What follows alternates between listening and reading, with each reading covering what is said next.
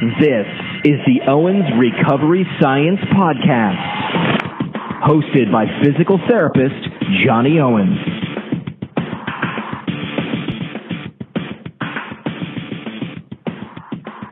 Hey, welcome back to the Owens Recovery Science Podcast. Uh, this is your host, Johnny Owens. I'm here with Kyle Kimbrell.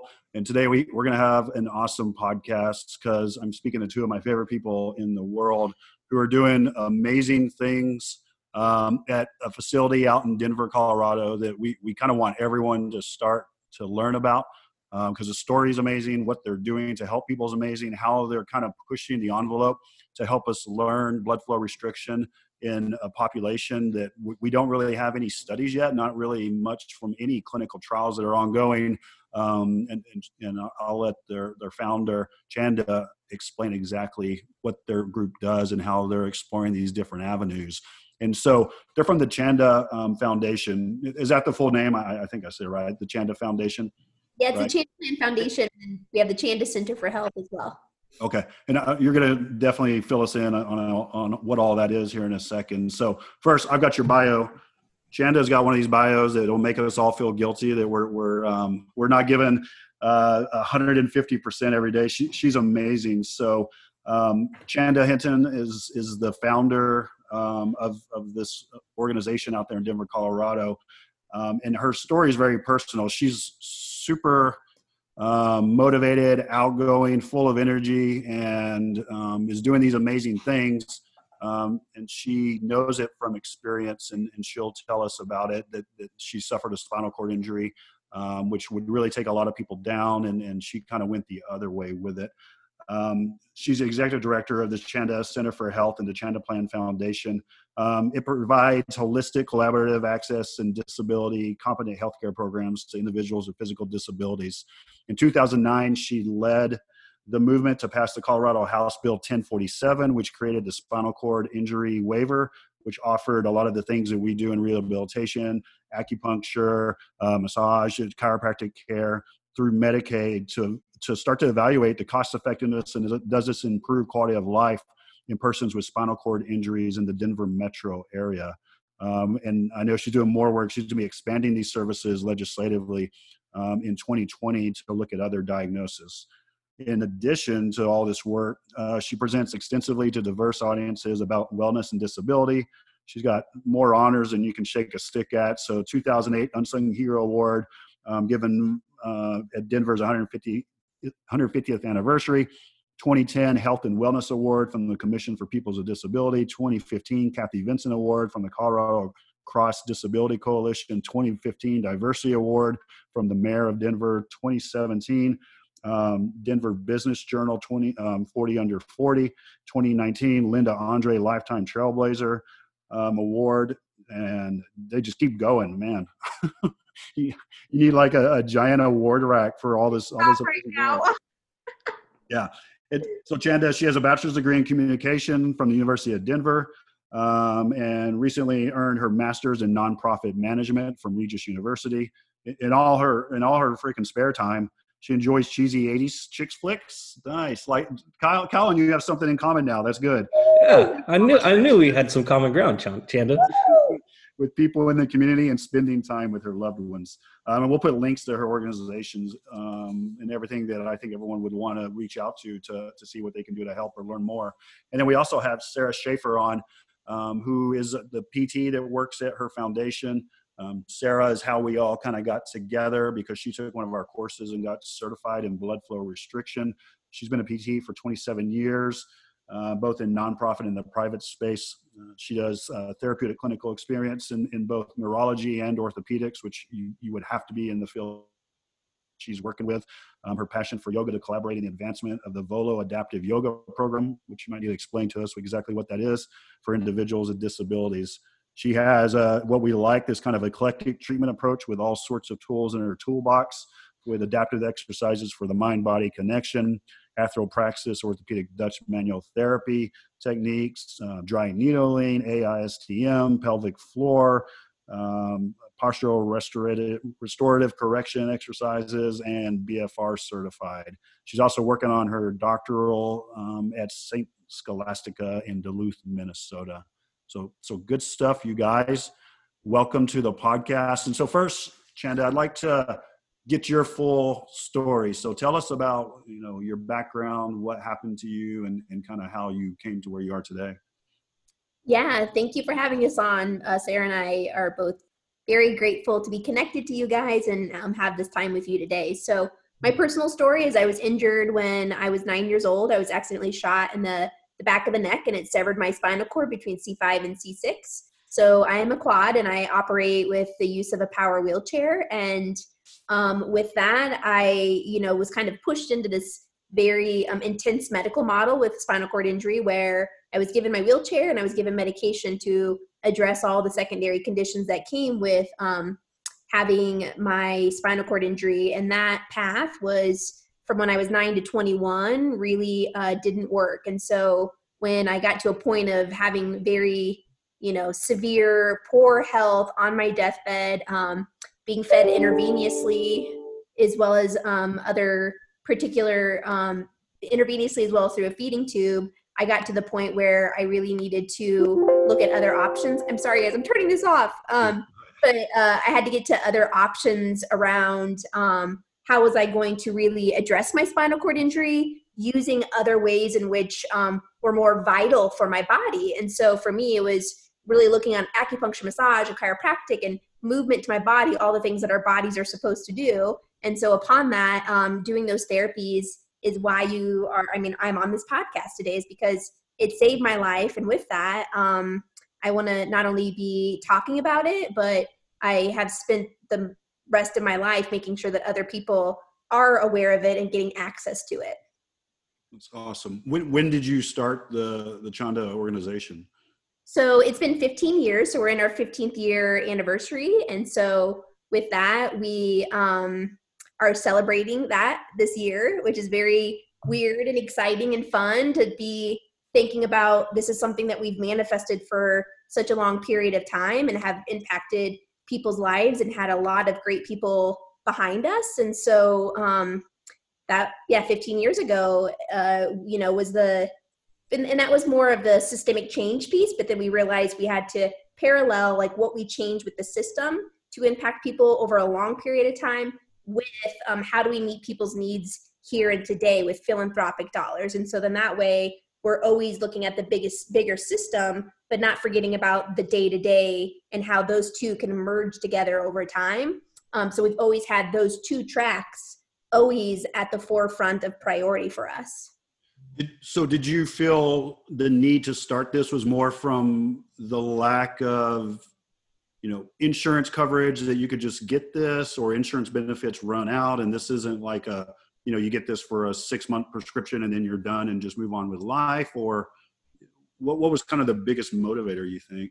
Well all of the above. One is that when you go to rehab you only have a short period of time in which your insurance company will cover rehab. And so then you go home and uh, you have to really look at well what's my insurance company going to cover in terms of how do I live with my life with a spinal cord injury for the rest of my life, having these secondary conditions, but being proactive and preventative with them, knowing that before I used to run and now I can't run. So, how do I sustain that wellness and vitality of um, health without um, having one, my body to move it, my insurance company not covering my rehab long enough, then getting out of rehab and only covering it for a certain amount of time, but then being very limited about what it is that they cover, right? So mm-hmm. physical therapy maybe, but then beyond that, um, it doesn't cover the acupuncture, the massage, the chiropractic at the time in 91 or through 91 up to 2003 obviously that was not a, a, coverage i know it's covered by some insurances now but not prevalent not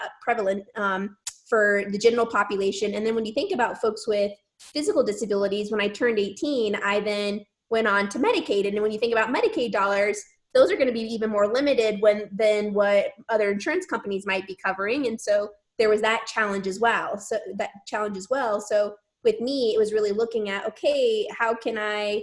Um, so there was the insurance component, but then there was also me doing a lot of research to see okay, well, is this just my story? Am I the only one that's really going through this? But upon me doing some research, I I could see that um, my story wasn't just my story, it was a lot of people's story with spinal cord injuries and other disabilities where they were just stuck in this vicious cycle of sitting in their wheelchair and taking all of these medications to address the issue, getting worse, not getting better. And so when we talk about a vicious cycle, we've got insurance that it causes a barrier. Um, and then let alone once you can kind of get the insurance or philanthropic dollars to fund and support that, now we're in a space where we've got to educate providers how to work with people with disabilities because right.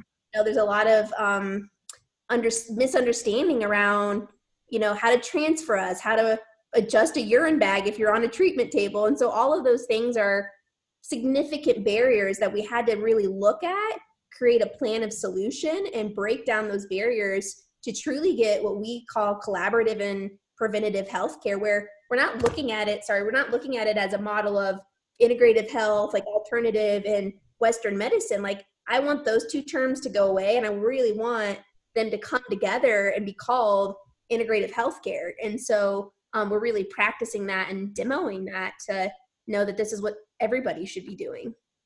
And and the services there from a, a, provider standpoint i mean you have everything from primary care physicians to therapists to massage therapists. Is, is that right? Yeah what we wanted to do is um, when we're collaborative and not competitive healthcare we have acupuncture massage chiropractic physical therapy adaptive yoga care coordination behavioral health primary care and dental services. And so all of that underneath one roof where there's a linear model of care all the providers support each other they all work together for the sake of the end user. So if the end user feels comfortable that what's being recommended by my massage therapist actually is supported um, with my primary care and that there's not this tug of war of well which one do i listen to? Or uh, a power struggle between two different providers saying well you know i i i'm the one that takes care of you or i heal you not yourself but one of us you know what i mean? And so um, we really wanted to break down those barriers in that capacity as well and um, make sure that the culture that we were building at the center really represented that. And we have done that extremely successful which i am very um, proud of all of our providers for doing that and you primarily supported through philanthropic or also through government grants how do you guys keep the keep the lights on and pay for everything yeah, so it's a combination. So we have uh, grants that we receive, we have individual donors, we do special events, and then we do, um, we are a Medicaid provider. So while we created the spinal cord injury waiver, we're also a provider of that waiver. And so when folks with spinal cord injuries come into our center to get acupuncture, massage, and chiropractic, we can um, invoice uh, Medicaid and get that reimbursement back from them. And so we have a little bit of reimbursement on that side as well. But the Chanda Plan Foundation really raises the money and then the center delivers the services. And so the foundation will kind of sub- substitute and meet the losses of what um, the center can't cover through those grants and individual donors. There's a, there's a small fee for service that we um, offer to our participants based on their income. And so they only pay $5, $10, or $15 for a treatment, which is extremely low for us again not being the ones that create a barrier to accessing the services because as we break down the barriers we don't want to become the barriers. And so really keeping a check in on our mission and not ever looking at we're making money but rather we're meeting a mission but how do we either break even be sustainable um, but not always looking at the the dollar as um, that the dollar in terms of revenue is not the driver it's it's impacting people's lives right well, you you kept it going for 15 years, which is amazing. So, um, seem to be doing something right for sure. Um, how would a patient get to see you? Is there you know specific hoops they kind of have to get through to get into the whole uh, organization, or basically, if if someone in the Denver area is like, man, I know a patient that would be great for this, can they just refer them over? Yeah, they can refer them over, and we kind of have enrollment process, and so we have on-site services and then we also have off-site services. And so on-site is when they can get referred by a case manager under Medicaid, or maybe they're referred over by Craig Hospital or someone else in the community. And so we have like an enrollment process. So we really look at them. Um, we offer them what we have internally. We look at their income. We then give them an opportunity to look at, well, here's a treatment plan that with a sliding scale that would be really beneficial for you. And then from there, um, our care coordinators will also just look at their lives outside of the center to make sure that you know they're home they're they're uh you know they have shelter they have food at the table they have modifications in their home and so looking at who they are outside is really critical to us as well. And so there's that process, and then they can either um, get that sliding scale, or if they're referred over and through our care coordinators going through the process of enrollment, they might find out, oh, actually, you're eligible for the spinal cord injury, but you're on a different waiver. So all we have to do is transfer you by calling up your case manager from this waiver to this waiver, which covers the same thing. Only this waiver has acupuncture, massage, and chiropractic for you. So then that allows us to give them a sliding scale for a short period of time to meet their needs now, knowing that by next month, we'll most likely they'll be approved, they'll be on the right waiver, and then we'll get reimbursed. And so, but that only applies to people with spinal cord injuries in the Denver metro area. But then we have an offsite service, so that's just on site. And then our offsite services is where we do have an allocation of support that we give to individuals all over the nation. And so we have folks that are down in Texas and Chicago, um, out in California, where they can submit to us a request to do adaptive exercise at a different location within their community. We actually started with that program and we didn't want to push that away because we realized locally there's some folks that um, may have transportation barriers that we might want to meet needs and have services come to their house. But then we realized that people with disabilities and spinal cord injuries don't just live in the state of Colorado. So, how can we also meet some needs of folks that are in other states that um, need what we have, but we just can't do it at the same magnitude in which we are at the Chanda Center? Do you see ex- expanding this out into other regions, kind of a brick and mortar potential? Yeah, yeah. I think that our, our board of directors have um, been looking very strategically at what that looks like. I think that sustainability of our center now is probably the most critical because we've just moved into the center um, or created it in 2017 and it's just growing significantly. So I think that they're really ensuring that that is very stable and then looking at models of if we do replicate, whether that be locally or into other states, what, what does that model look like? Because you can replicate um, solely on your own or you can replicate in collaboration with other organizations that already have the the brick and mortar component of it and rather we're just kind of bringing in the services and so being very creative about not utilizing more dollars or efforts or energy that maybe don't need to be um, don't need to be done when we can be looking at a really creative model around it so it's definitely something that continues to be talked about um, we just want to be really sure that when we do that, we're doing it in the most effective way. Awesome. Yeah, you know, it's it's very interesting, kind of similar. You know, I'm kind of with this DoD background and, and all the injuries from war and amputations and things like that. Um, and we saw some of the major failings of Vietnam was just kind of like once you in point of care, it was over. You know, just move on to the VA, whatever. You know, maybe if you need some meds or something like that.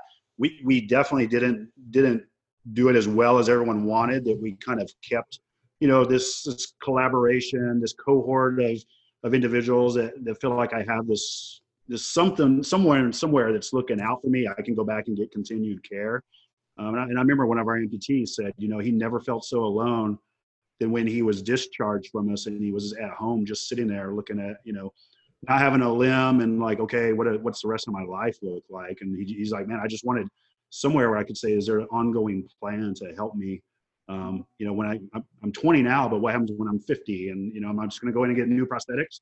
I could say like, you know, for spinal cord, like, so what? I just get a new wheelchair every now and then, and you know, I'm I'm going to change over time. And there's all these, you know, kind of holistic approach, I think, which is beautiful. Yeah, and continuum of care is critical. It's like, no, you. I, I had a, a close friend of mine that said that we don't we don't face our disabilities when we're in rehab. We we face it when we go back into the world like we're really in our homes in community and seeing the barriers and the frustrations or the lack of continued care of of what do I do when I'm I'm being surrounded by rehab which is a really protected safe kind of place and then when you go home it's like whoa you fall out of your chair and you're like this is this is reality right? And so it's like there's those pieces of it that are mentally and emotionally taxing but then you got to think about the actual um support to the body and the healthcare and then that's that's a whole other thing. And so I, I often i feel like you know our disabilities and maintaining wellness and can sometimes feel like a full job for people. And so that is that's you know our organization and being a continuum of care where once people come they they don't leave it this is this is where they for the rest of their lives we hope will sustain wellness. And when acute episodes come up, we will, you know, increase the treatment plan. We'll make sure that we get through the acute episode. Um, they have resources, they have the ability to connect with other people. Um, so to really make sure that we're not allowing a level of isolation, but also um, just making sure that their healthcare is constantly being um, supported for for for their entire lives. And you were injured at a, at a, a really young age. I imagine you're seeing pediatric cases as well at, at, at the Chanda.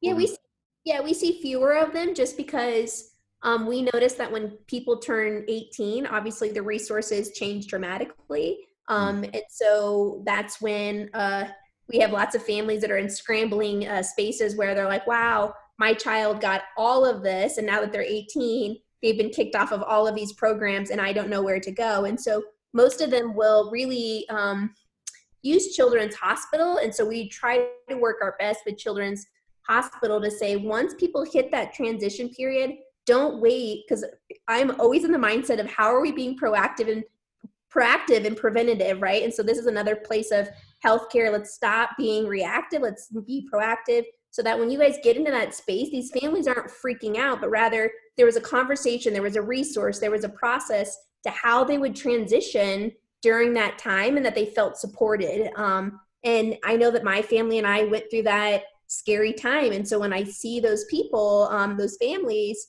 I just feel badly because I'm also like, oh my goodness, here we are in 2020 and they're still experiencing what I experienced when I was 18 with my family. And so for me, it just kind of still blows me away in some capacity. And then I have to realize there are moments when I need to step back and be like, there are so many, there are only so many projects in which I can really address and break down and increase, um, you know, the best streamlining um, opportunity for folks because I feel there are so many of them that my heart just wants to fix all of them. And so um, I got to do my best to just try to keep prioritizing some of that. Yeah, I'm sure. Well, and, and Kyle and Ben from our group at Combined Sections this year were able to get out and, and, and visit your facility.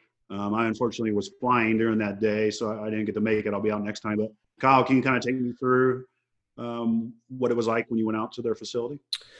Yeah, it was uh, it was really it was fascinating to see what they've put together there and it was it was um kind of humbling too honestly because you're like golly is you can see all the hard work that has gone into this um, for years now you know? I mean and hearing chanda's story about how she was injured um, what healthcare looked like over the course of those those years kind of leading up to that point where where she described this this point to Ben and I of you know she was basically on her deathbed and then they get her I don't know stabilized back to you know some semblance of health and Chanda asked the people okay what do I do now and they were like well here are the drugs that you were taking before um, and, and, it was like back to kind of just where you were and, and Chanda, as you you've already heard, is like, well, hell no, we're that ain't that's not happening. like I'm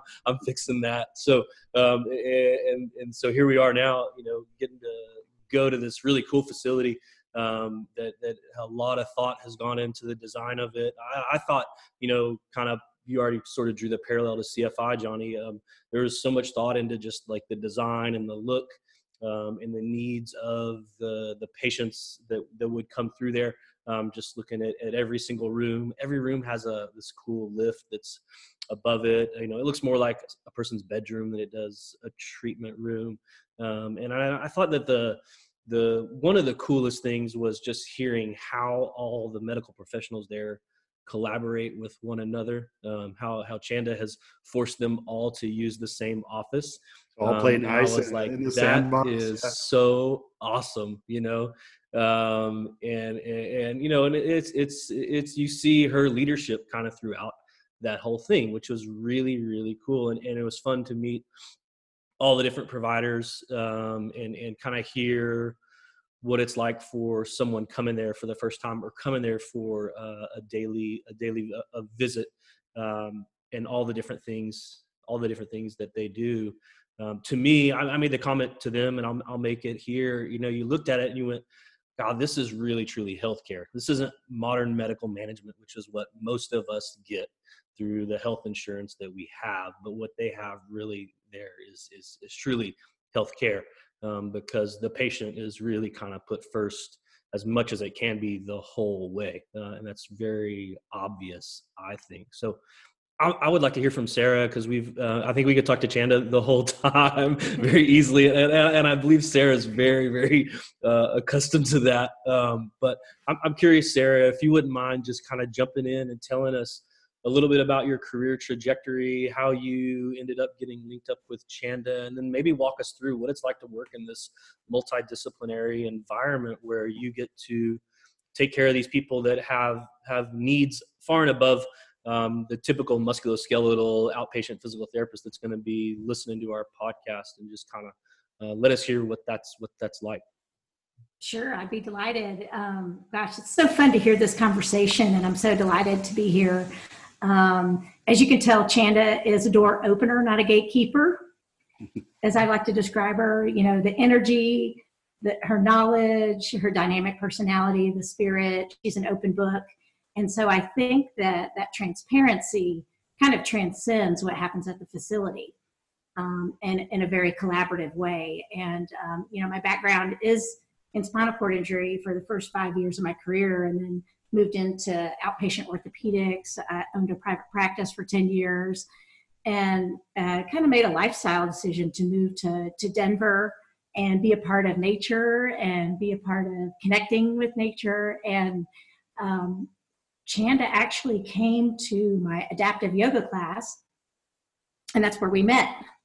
And in my mind, I sort of cyber stalked her a bit and thought, you know, I think it, it's likely that uh, I'm going to be working at your facility. I did that, to, did that to me. I, I, did that. I did that to Johnny on Twitter. Yeah, it. it. works.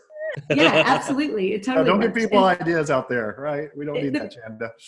Johnny's DMs are blowing process, up right now. yeah, I mean, it was just so organic, and and that's when you listen to Chanda speak, that's what you hear. It's just a very organic, loving conversation, and so she attracts people and providers that think like her. Um, and you know, to have wow, first time in my career to have chiropractors, acupuncturists, massage therapists, all sharing their thoughts and insights on how to collaboratively and creatively care for people has been just so fun. I mean, it's, 27 years in or 28 years in, whatever it is, um, you know, I'm having fun.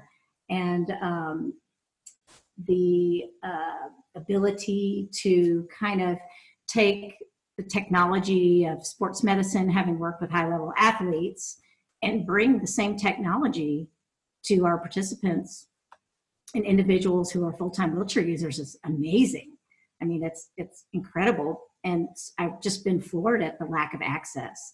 And so that's what inspires me is Chanda's vision of um, caring for others and creating a sustainable product um, that can continue on with or without any of us there is, is the whole key and the whole mission. Did I answer your question? I, I, that was great. That was, that was wonderful. Yeah, no. Um, so why don't you describe the facility to us? Um, just kind of the basic setup, uh, and then maybe talk us through what it's like for a, a, patient when they when they come in there, like for an initial visit, uh, and then maybe like your follow up visits. And I know those are kind of vary person to person, but you know, just maybe yeah. a, a general synopsis of that. So we're kind of in an interesting situation in that the spinal cord injury waiver does not cover physical therapy services. And so, um, as Medicaid providers, um, there is an opportunity there to receive physical therapy, um, but the reimbursement levels are, are quite limited. And we're in the process of kind of testing the system to see um, what the system actually will provide uh, for individuals on a Medicaid, a physical therapy Medicaid provider basis. Um, and so right now, um, the physical therapy services are really funded through grants and through private donations. And so when an individual comes in, um, what is unique about this is most people are, you know, between two and 48 years post injury. And so they're at a different place than when someone's, say, in an inpatient rehab hospital setting. And so, really, the focus becomes not what can I impart to them, but what are their needs? What are they looking for? Are they looking for the development of a therapeutic home exercise program? Are they looking for something specific around a rotator cuff injury um, from repetitive manual chair propel, propelling? Um, you know, and so we really um, open those questions up. You know, are they looking for inf- information about you know positioning and um, sex and disability? which is a, a common topic that um, kind of gets glazed over. Mm-hmm. Um, and so um, we really, you know, are customizing and catering the program to what they're expressing their needs are, not what I think they might need. And is that Medicaid guidance? Is that state by state varies quite a bit, or is it pretty much everyone? It's piss poor reimbursement for physical therapy? I think it's state by state. Um, I w- was in Texas the majority of my career, which I know uh, the reimbursement was quite limited there. And so I'm new to testing the Medicaid system in Colorado. Do you have any thoughts on that, Chanda? Yeah, it, I mean, it's definitely state by state. And then, um, but I don't think that Colorado is pretty progressive in Medicaid. So it if Colorado's not doing it as significantly well, I'm not really confident in other states doing it. And so, but yes, it is state by state. I just think that um, each state has to really fight for um, it being more being reimbursed more, and that there's that there's more time in which you can have access to physical therapy, just like the acupuncture, massage, and chiropractic. Like we want that to be very similar to where it's like you get so many number of units where it's not a constant you got to get a pre like a, a, a pre-approval and then you got to justify again within after nine treatments things like that and then that the reimbursement is better so i do see us doing additional legislation around this specifically um, but we we just needed to really expand the waiver first and then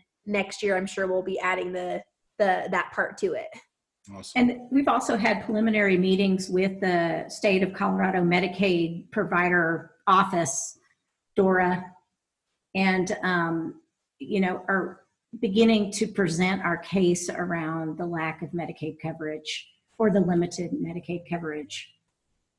You know, you and I can go and get a massage, or we can go and do a workout at the gym after work um, but you know, this um, these individuals need the opportunity to be able to access the same things that you and I do. Our physiology is the same. You know, our insulin growth factor one is the same, right?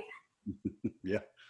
Yeah. Um, yeah, I think that's the that's one of the things that has been fun for me getting to talk to all these elite level sports teams and whatnot. I, I look at that and I go, well, why doesn't everybody have access to this? You know, why can't everybody come in every day if they need to, if it's warranted, if we can really defend it and receive the care. That's how I complete every course now. And I've said it on here before. That's that's Kyle's fantasy land at the end of the course. I described to you what I envision being where we go. And, and that wouldn't be any different for the person with the spinal cord injury. So I wonder, Sarah, could you maybe maybe tell us a little bit about some of the successes you have seen treatment wise due to this collaborative effort that you got, collaborative effort that you mm-hmm. guys mm-hmm. have been able that, that Chanda has put together, and then maybe some of the little hiccups that, that you've kind of had along the way in terms of trying to figure out how do I work with a chiropractor and an acupuncturist and the physician and that sort of thing. Mm-hmm. Yeah, so um, we did basically a case study or a pilot study um, that began with 12 individuals, and we had nine people actually complete the pilot study, and uh, let's see, about six of those um, had injuries that were between T7 and T12 paraplegia, and we had four individuals that uh, were uh, at a level of C3, C4. And uh, it was really interesting. Of course, we took uh, you know ratings of perceived exertion, blood pressure, pre and post uh, treatment, as well as heart rate, and we really did not have any um, really unremarkable global changes um, in terms of people's concerns about actually receiving BFR. Um, the biggest uh, complaints or difficulties I think we had were itchy skin under the tourniquet, which I think everyone has experienced. And then um, one of the challenges we had when we were uh, trying to take limb occlusion pressure was that spasticity, either in the upper extremity or lower extremity, would create a um, an error message, and so, sometimes it would take five or six trials to actually get the limb occlusion pressure to actually start the process. But those were uh, fairly minor, um, and that was just a matter of repeating the process and readjusting the cuff and all the things that, that we learned in the course. Um, but gosh, I think that some of the more remarkable um, responses were, you know, improved gait speed with push off, um, people describing able to like even hold their pelvis in neutral when lying on their back. Um, and if you think about the, the lordosis that happens when you sit in a chair all day and the tight psoas and hip flexors that occur, um, that's, that's a big deal as far as uh, pressure and skin management. Um, even improved um, sitting trunk balance, like uh, in a shower chair, you know, not having to use their upper extremities to support themselves while taking a shower. Um, one person uh, described they got stuck on a slide board transfer and that no one was there and he was able to actually uh, get himself out of the stuck situation. So that that was a big deal. Um, and even hand to mouth function just uh, being able to bring say a granola bar from uh, placed on the top of your hand to your mouth and being at, having the opportunity to feed yourself just huge. It was, it was very exciting. I would say the average strength and range of motion improvements uh, were at about 54%. So about half of the, not half of the people, all the people made on average about 54% improvement in their actual objective measures, which was very exciting. Wow. That's, awesome. Uh, That's cool. let's see, what else? I know one of the things that, you know, the conversations that you and Chanda and Ben and I had was some of the challenges with being able to get a spinal cord injury victim to exert themselves to really kind of expend some energy during exercise just given the limitations in, in function and that sort of thing. So maybe chanda maybe you even could speak to that a little bit just the the ability that you notice to be able to just work harder. Yeah i think um sarah how did you how did you phrase it? The um uh exertion how do you say it? Because you say it so Rate the rating of perceived exertion or? No how much like how much actual um low intensity with how, like how do you say it? like? Yeah. So so for example like there are many muscles with chanda where she her highest exertion is 30% of her one rep max right? Mhm. and so um it's been extraordinary to be able to have her exercise. Is that what you mean chanda Yeah, because like um, for example, like my ability to I can do um, it's you know doing ten of these means I actually get the better. I it's almost like I did a hundred of them, right? So with me being only to move so much of my body, and Sarah, you say the term so well. That's so I'm trying to get you to say what it is. i'm trying to remember what i say with it, uh, it's um with um low low intensity movement or insertion. oh, with yeah low low intensity exercise with the ability to still obtain the effects of what we get during a high intensity exercise Yes. So that Something is like that is exactly it. That's beautiful because it's like for me, one of the things that I told Sarah is like I want to have my heart rate up. I want to I want to feel that again. I want to feel that for the sake of like burning off frustration. Like that feels good. Like we all know that after we work out, it's like wow, like we not only did something that burnt off some frustration, but we just feel good. And so for me, it was like having that heart rate ability to go up. Um, that was one but then also i wanted to look at how i could lose um, some weight in source in areas of my body that like for the longest time i haven't been able to do and so like it's beautiful because i was able to actually do that too and then i was able to gain um, more mobility. So between like you know my heart rate having that euphoria within my mental capacity you know my mental mind and burning off stuff along with um, you know increased mobility in my because of my muscle strength and then losing some of my weight that i wanted to like those three things were my top priorities and we were able to do them. And so for and, and within my limited mobility as a quad right so that that was so exciting for me because it's like I'm, I'm a quad, but I still want to work out. I want to pump some iron and feel good. So, so and, and enter aerial yoga. So um, we've been kind of melding all of these different worlds and aerial yoga. Well, what the heck is that, right? So it's this silk that can either be attached to the ceiling or to an actual um, aerial frame. And basically, what it does is allows someone who is sitting in a chair to actually kind of strap in. So um, the shoulders kind of wrap into the silk. And maybe uh, in the future, we could have some pictures of some of these things because we've got some nice pictures. Kyle, you have pictures of these. I was gonna say, I, I know when we were there, I did some video of you doing that, and we put it on our little Instagram story. Oh, But good. yeah, Yeah. we got some we got some pictures and video that you sent too. So doing that with BFR. With BFR, yep. So we have Chanda supported by a silk hanging from the ceiling, which creates decompression in her spine, which is why that feels so fabulous. And then she's able to kind of rock front to back and side to side with her body without falling out of the chair while under BFR uh, restriction. And then she is using uh, one and two pound weights with cuffs in her hands, so gloves specially made to uh, hold the weights since she, doesn't have the dexterity in her fingers for that. And then when we first started, she could tolerate one eight minute session, pretty fatiguing. Um, and with a, maybe a five to seven minute break in between, and then a second eight minute session. And now she plows through between four and five eight minute sessions with maybe one minute break in between, just enough to to take a quick break. Um, initially, her heart rate she could get it up to maybe 85, 90, and now she's consistently up to 120 while exercising. Wow, that's awesome. So that's hence the, the effects that she's the physiologic effects that she's feeling when um, in terms of losing weight, in terms of euphoria and all the fun things that you described, Chanda.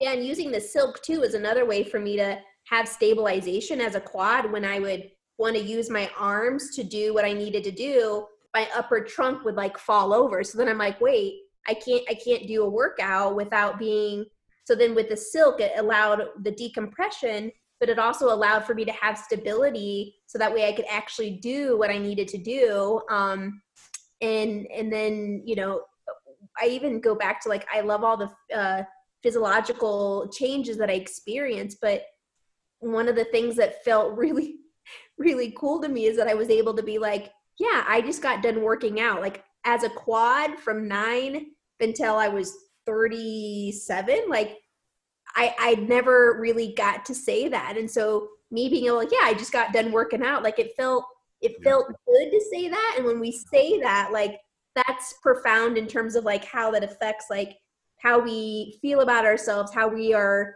in the world, because that's you know those terms are just powerful. And so the the mental and the physio the physiological um, components of it was it's just fun. It's amazing. So And I I think that that cardiovascular piece is something that that isn't really considered quite a bit in people with spinal cord injury. That that was actually um, in my master's thesis. That's what we looked at. Is you know because you can't get a workout that gets your heart rate up, and and the part of the problem too is even when we- had some really high end um, wheelchair racers come in, the lactate that they build up in their arms is becomes so intolerable that they almost they get lactate intolerance before they get a, an actual heart um, workout lots of times. You know so we're seeing their heart rate Wow. wasn't getting up but just that burn because you, if you build up a lot of lactate in your legs it's, it's such a large muscle mass you know you can kind of clear it. Um, but building up all this lactate in their arms they weren't getting a true cardiovascular workout. So you know we we knew that spinal cord injury people had a higher incidence of, of heart failure because of that you know? Unfortunately that that's kind of what what can get you um, and uh, peripheral arterial diseases um, from that stasis and not moving. You know, in our work, what we were trying to do is, it, you know, none of it worked. But even doing arm bikes back in our my thesis work, we were trying to see if you did clockwise, could you get a heart increase your heart rate better? Counterclockwise, if you did it, you know, symmetrically versus asymmetric, none of it, none of it seemed to work. And so that's where you know I'm really hoping we get continue to get this data from you guys because I think that's one of the main paths we want to go down is how can we do this to affect the cardiovascular system? And we're measuring VO2 max changes um, to be able to see can we go after that first? You know because a lot of people are like yeah does it help with strength hypertrophy range or whatever? Man if we can get this cardiovascular response that's more of a mortality issue um, than just a function of life issue. And, and, then we talk about it on our podcast a whole lot. This hypoxia seems to be the genesis to be able to help create capillary beds. You get angiogenesis from it. And that is a big deal in, in an immobilized population who isn't able to use a lot of their, their capillary beds, especially in the lower extremities. Um, and so, hoping Johnny? that, yeah. Oh, I'm sorry. I was going to just say, uh, as a side comment, I appreciate you really talking about that cardiovascular piece because um, what's happening um, with just overall improvements of how people take care of themselves. Of course, people's spinal cord injuries are aging. And yeah. so there's kind of a new uh, development with people who have chronic autonomic dysreflexia, where they get cardiac myopathies mm-hmm. because of the chronic high state of blood pressure, and then of course baroreceptors and um, are responding by trying to decrease. And so AD, autonomic dysreflexia, is just it's really a big deal. Yeah. And um, we're constantly trying to create ways to to work around that, but still keep people's hearts healthy. Right. Yeah, and, and that's where I want to kind of get across on the podcast our relationship with you guys. Um, you know, not only want to put out like the badass stuff you're doing, and I wish we had one of your centers in like every city, um, but no one is testing this really. You know, we're we're trying to get work in the spinal cord injury populations with this, and it, you know, so far we just haven't had anyone really take a crack at it. And so for you guys to say, yeah, you know, we're willing to do this on, on ourselves, Chanda, as well as on our patients to start giving you guys pilot data and measure hemodynamic responses, measuring tolerance, measuring functional. That that's huge because now we finally, when people say, "Well, do you have pilot data?" We can say, "Yeah, here we go," and it's from this organization um, and what they've done. We have a great relationship with the University of Colorado. We already have studies going with them. Can we take that data, apply for funding, and, and actually get real clinical trials to see if this is something that we should be doing from rehab. Because I, I, think that's what helps with the payment. You know, if we correct, show, yeah, we show okay if these people do this, we do help with cardiovascular disease, or we get this VO2 response, we get this angiogenic response. This needs to be a real reimbursable that people need to come in because you know what it does it keeps them from all the expensive costs which happen as you're getting the comorbidities of of dying in life um, when it really happens. You know, what helps the healthcare system is a steep curve of mortality. You do pretty well in life, and then you just die. You don't just slowly every. You know, I got diabetes now, hypertension, peripheral arterial disease, and all the expenses that go along with that. Um, so it, it, it definitely buys into what we're we're looking at. So, Sarah, did you and, and Chanda have a plan that like, hey, I'm going to go get blood flow restriction certified and start this? Or you just pop in one day and say, Chanda, guess what? I got a tourniquet. I'm going to get a tourniquet and I'm going to put it on you and we're going to do it. no, um, actually, I was at um, a pain neuroscience conference in Denver a couple, maybe two years, well, two and a half, three years ago or so. And um, Edo Zylstra, who's a, a colleague and friend of mine, and he's mm-hmm. kind of been the founder of Dry Needling, we were having just kind of a sidebar conversation around BFR. And I was like, what the heck is that? Why do I not know about this? And so we started talking about it. And then, um, you know, I got online and asked a few questions of your organization. And basically, two weeks later, I flew down to Dallas and got certified. I was like, there's no reason this can't be applied to uh, uh, the Chanda Center. I was super excited about it because it's kind of one of the first things I've seen in a long, long time that actually has the potential to be a huge game changer. Yeah, that's awesome. We hear that over and over. And yeah. Edo's a good friend. We're supposed to be at a conference together this summer, so I'm, I'm hoping it still happens. Yeah, everything's dynamic right now. It is. And then, Chanda, was there any you know issues with like, okay, we're ready to move forward, collecting some pilot data with no, this? No, when Sarah brought it up, I got really excited, and then it was just. um Sarah and I having conversations with you all to be like, okay, well, is this something you guys all want to um, look at with us? And you you were all game, and so with that, it was really easy for us with your guys' support to be able to um, you know do the pilot, collect the data, still do it, and um, I was just excited. And at first, it was you know when I first started doing it because it was a little bit I had some struggle with it in the very beginning. I wasn't I wasn't quite sure, right? But then as I like kept doing it, I just the profound results and the things that I shared with you, it just made me even more excited. And then, you know, just Sarah, when even when we have like visitors that come through the center or even explaining it to participants, like she drew out that she drew out the diagram to really explain what physiologically was happening um, by using BFR, which was so beautiful to share because when when we can have a better understanding of our bodies and like why it's doing what it's doing by using this, that like I think that also gives a, a whole nother reference that is really important because I think often we all disconnect with our bodies, the mind body connection. And I think that granted, I feel like folks with disabilities, we I think there's a level sometimes we're forced to be really really in touch with our bodies because we've got to be aware of a lot of stuff. And then there are other times where folks are so disconnected from their bodies because of paralysis. And so you either find somebody kind of on either end of the, uh, you know, the spectrum there. And so for me, um, when Sarah brought it up and you guys jumped in, it was just really, it was a no brainer. And I'm just extremely glad that we've done it. I'm extremely glad that um, we've seen the results and just continue to do it. Yeah it's empowering to know your physiology still works, right? And and that we can tap into it and, and like you said, to actually to do it and then feel like when you got done, like, wow, I actually did something. You know, mm-hmm. I always quote my first elderly patient that did it, elderly female. Um, she got done and she said, I haven't felt my body do that in 30 years.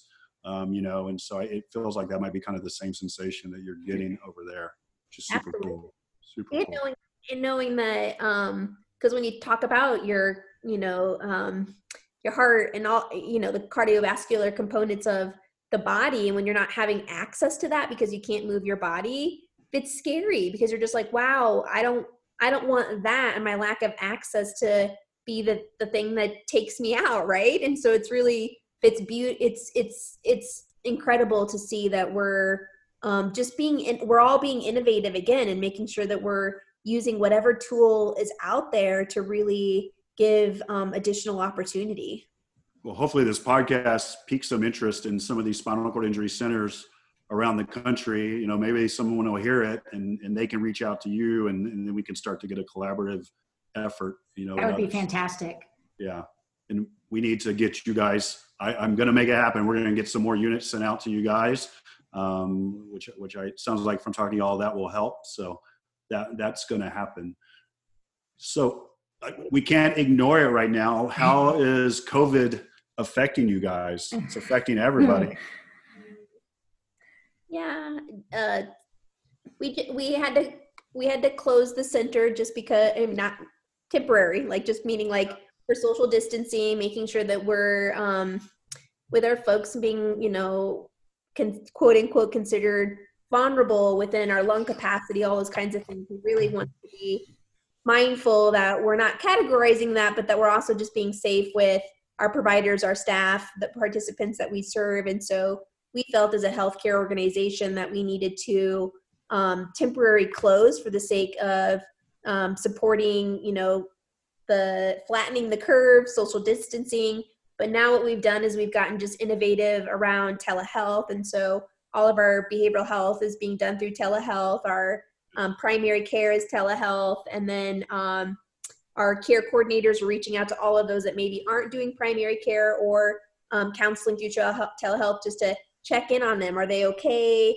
Um, are their resources okay in terms of are they getting their durable medical equipment, their gloves, all the things that they need to function daily? Um, so they're checking in with them, and then a lot of our providers we're going to be doing some Facebook Live um, classes, just like when when we're when we're stuck at home for a month doing this, um, let's just talk about ways in which we can do a breathing exercise. Maybe Sarah's going to talk about when you're sitting in your wheelchair, for those that are able to, let's not only breathe, but let's do some sort of like movement in whatever capacity you can. So still trying to touch them in whatever way we can during this little temporary um, period of time. And uh, I know that you know everyone's just concerned, and we're trying not to feed the fear, but we're also trying to balance the fact that we're learning a lot of creativity and innovation during this time. But I also don't want the creativity and innovation to take away the fact that um, there are people that are really, really that are dying, and that's very sad. And so it's Yeah. it's heavy for all of us. Yeah. Well, but you made your patients more functional. So if anything, you've, you've made them more resilient during this time, which is pretty cool. Yeah, and that's hard to not be able to be there to support them too, because we know how vital our services are, and so we want to keep them healthy, but yet we don't want to get close to them because it's like so. There's that really weird tug um, tug with that, and Sarah, I'm sure that you, you get that as well. Absolutely. Yeah, I've had quite a few check-ins with folks, and um, it, it it's it's tough, um, but it's also really interesting to think about. Okay, well, so can we do an adaptive chair class from Facebook? Yes, so that's in the works um, for the entire month of April, and then um, just you know, I can go on and on about inclusive fitness. So um, that could be hours and hours a very boring video, I'm sure, but helpful video. so yeah, and I think Sarah too. It's making.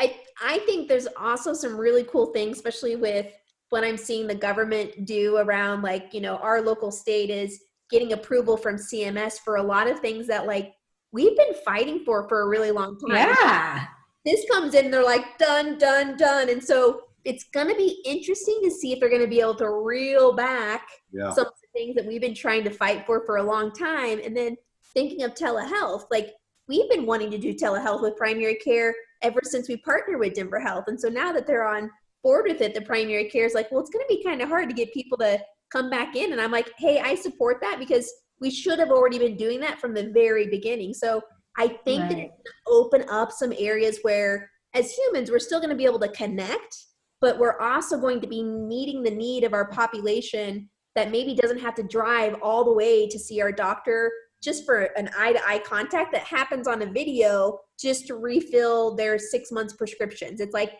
your uh, subscriptions for uh, medication. It's like that. That's that that. So I'm seeing that there's going to be some things where we've been pushed that are really going to like hopefully stay there.